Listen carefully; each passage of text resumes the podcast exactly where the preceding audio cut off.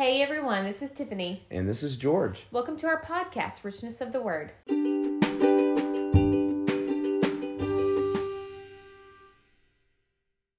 Welcome back. We are now going to talk about chapter 10 from the book of Joshua.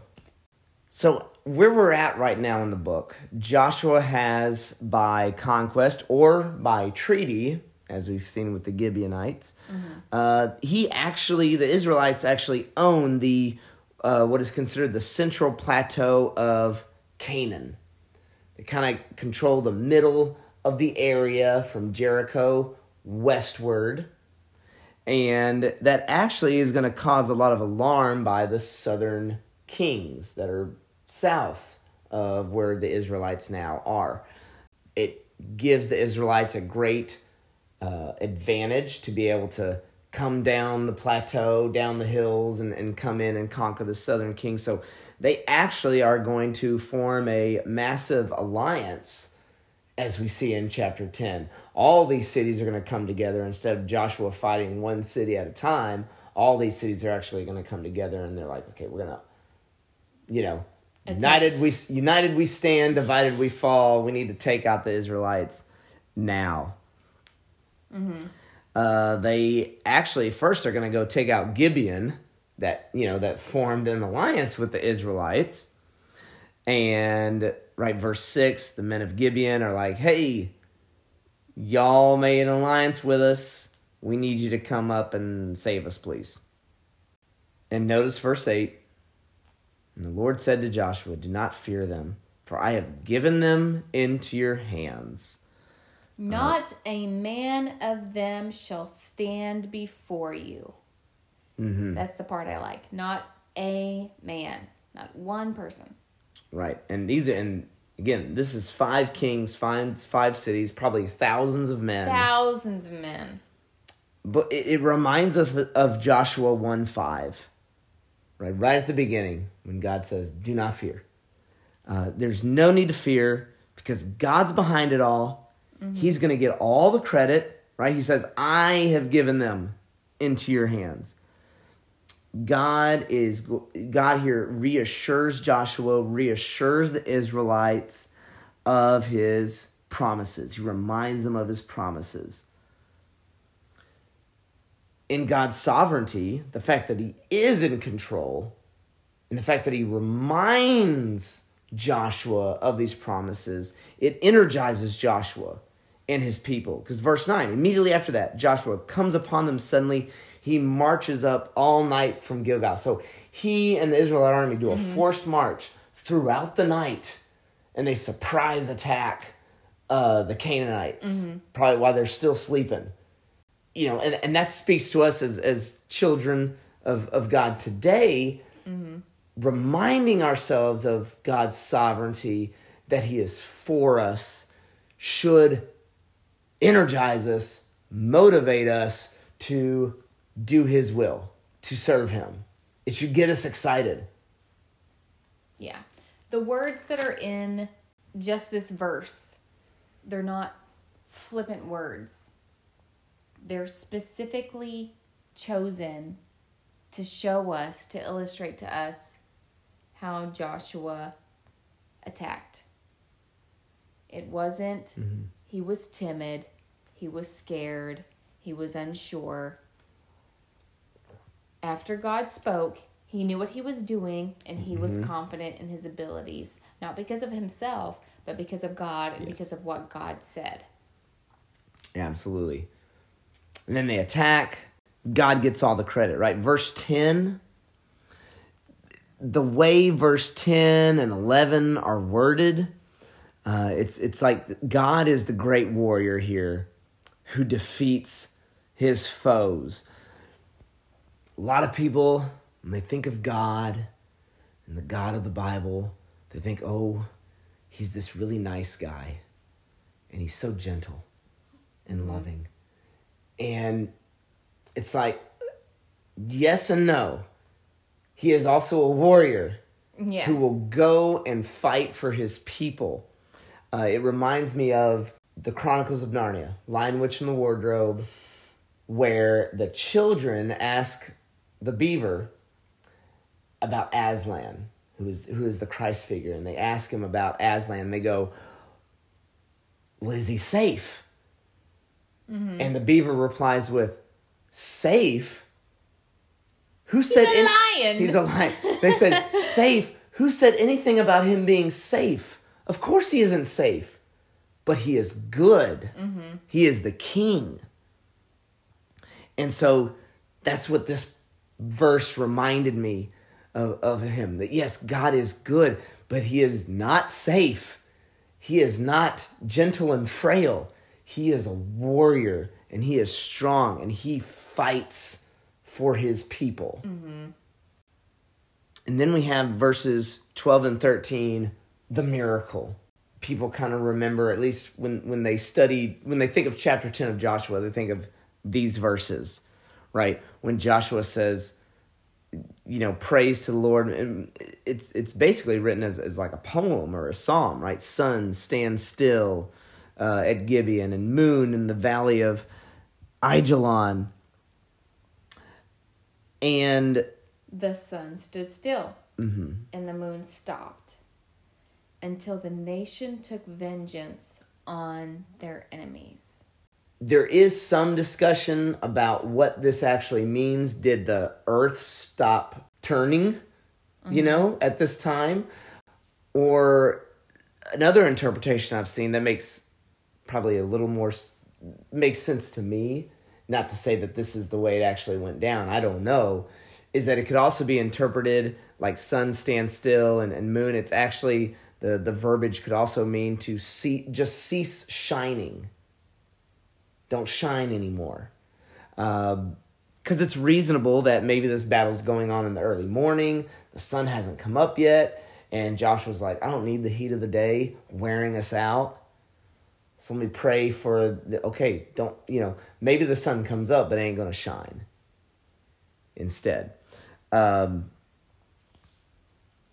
so some people actually think that Joshua was actually praying for continued darkness after the night attack. Um, regardless, verse 14 is the main thing. A lot of people get hung up on whether or not the sun stood still or if it just stopped shining or whatever. But verse 14 is the main thing because it says, There's been no day like it before since when the Lord heeded the voice of a man, for the Lord fought for Israel. Mm-hmm. This day is special not because of this miracle with the sun, but the fact that God actually listened to, to a man mm-hmm. and, and his prayer. We should be floored that God listens to our prayers. Yeah.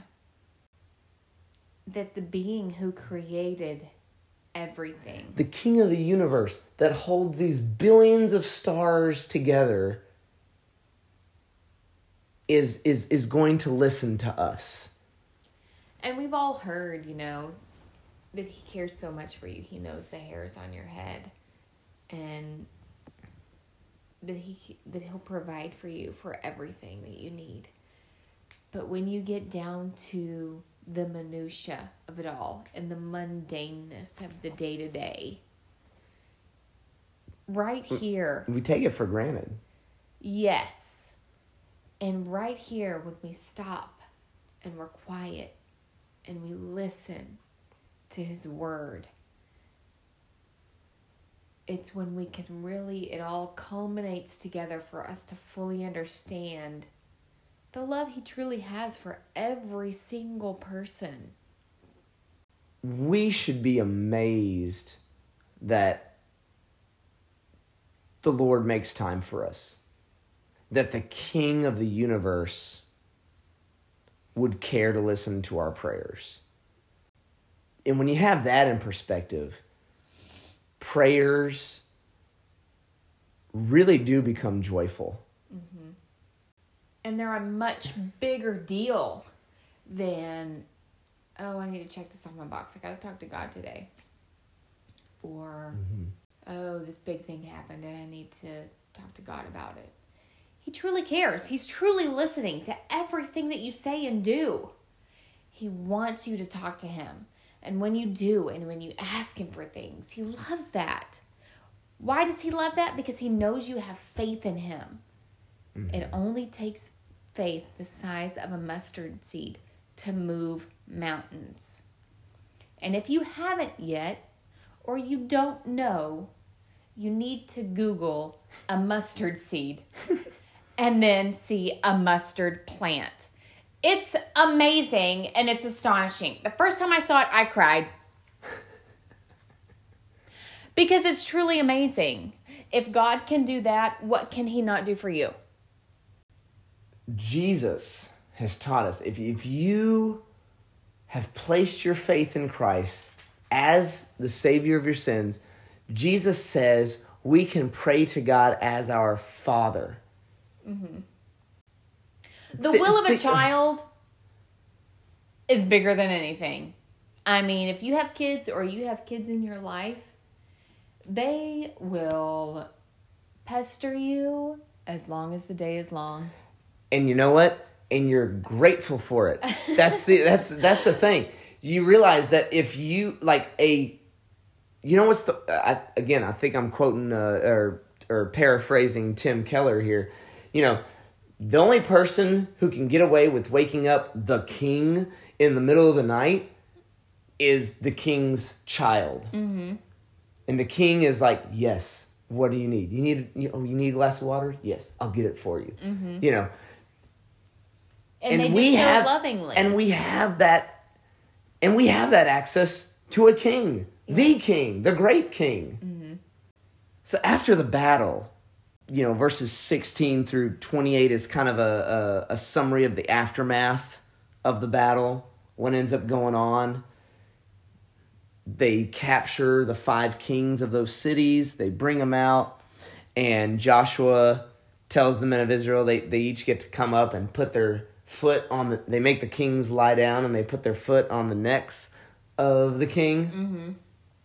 Which is it's it's a it's a visual parable of god's promise to subjugate israel's enemies right? I'm i am going to place them under you and you are going to conquer them. This is joshua actually bringing encouragement to his men, saying, Look, look you, these are the kings of, of, of the Canaanite or the Amorites, and you are placing your feet on their necks. Be encouraged. Understand that God has given you this victory over them. He's going to continue to give to give you victories. He has the kings killed, and then has the kings hung on the trees uh, until evening which we've talked earlier about this uh, in a previous uh, episode, Deuteronomy 21 23, uh, when talking about uh, a man uh, who is, is committed a crime that's punishable by death. You hang him on a tree, and to, to quote verse 23, his body shall not remain all night on the tree, but you shall bury him the same day. For a man or a hanged man is cursed by God. And again, this is to show the Israelites and to show these read the readers of Joshua these kings were under God's curse. They were so wicked that we're going to hang them on a tree for a day to show you how wicked they are. And so it should it should shock us because it shows us okay, this is how serious God takes sin. And, and it did for these ancient uh, readers. But even if it doesn't for you, I'm sure we can get shocked into understanding how serious God takes sin by the fact that his own son, Jesus, was hung on a tree. yeah. And because he was under the curse of sin for our account. If we think that, oh, sin is not that big of a deal, You're then we should look to the fact that Jesus had to be hung on a tree to atone for our sins. Mm-hmm. And finally, the last section of chapter 10, uh, verses 29 through 43, it, it's really an overview, uh, a summary of the southern campaign. Verse 40, there's uh, the people of, of this area, they're devoted to destruction. You know, everyone that breathed just as Lord God of Israel commanded. We read that, it's not nice to think about, but again, it is just because of the extent of their sin. And I do think it's important to, to kind of see okay, they capture all this, right? Verse 42 Joshua captured all the kings and all their land at one time. Uh, this is not the same Hebrew word as possess that's used like in the book of Judges. And the translation of one time can be can mean once. So that basically it, it's it's like Joshua came in, killed all these people, but they're not occupying this land yet. Uh, they're going to occupy it all later. Mm-hmm. Uh, he comes in, does the battles, but it's happening so fast, they're not ready to occupy it yet. But again, verse 42, just a reminder, right? They, they capture all the kings and their land at one time because the Lord God of Israel fought for Israel. God gets 100% of the credit for the victories of his people, then and now and in the future. Mm-hmm. That concludes our discussion of chapter 10. Uh, once again, we do have a couple of questions for you to consider and, and ponder uh, personally or to discuss with your group or with your family. Question number one How does knowledge of God's desire to hear from you encourage your prayer life? And question number two Does the description of God as a mighty and fierce warrior challenge your perception of him?